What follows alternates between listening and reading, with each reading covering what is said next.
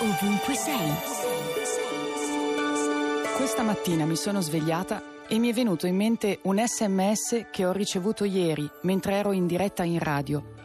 Un ascoltatore, Carlo, ha risposto alla domanda sul viaggio dei sogni con queste parole. Io penso che il viaggio più bello che una persona possa fare sia quello di entrare nel cuore di chi ti vuole bene. Non l'avevo mai vista così, la questione amorosa. Come direbbe un uomo con cui ho condiviso un pezzo di strada, questo è un modo per dirlo.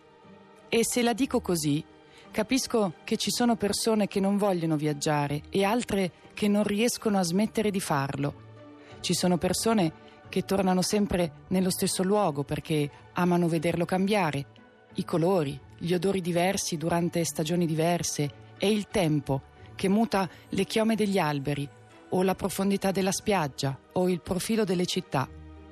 Ci sono persone che hanno bisogno di vedere sempre qualcosa di nuovo. C'è chi viaggiando vuole essere comodo e c'è chi parte portandosi quasi niente. C'è chi deve sapere dove va, altri preferiscono improvvisare. E poi c'è il fatto che puoi cambiare idea sul viaggiare, come su tutto il resto senza dover per forza spiegare il perché. Radio 2, ovunque sei.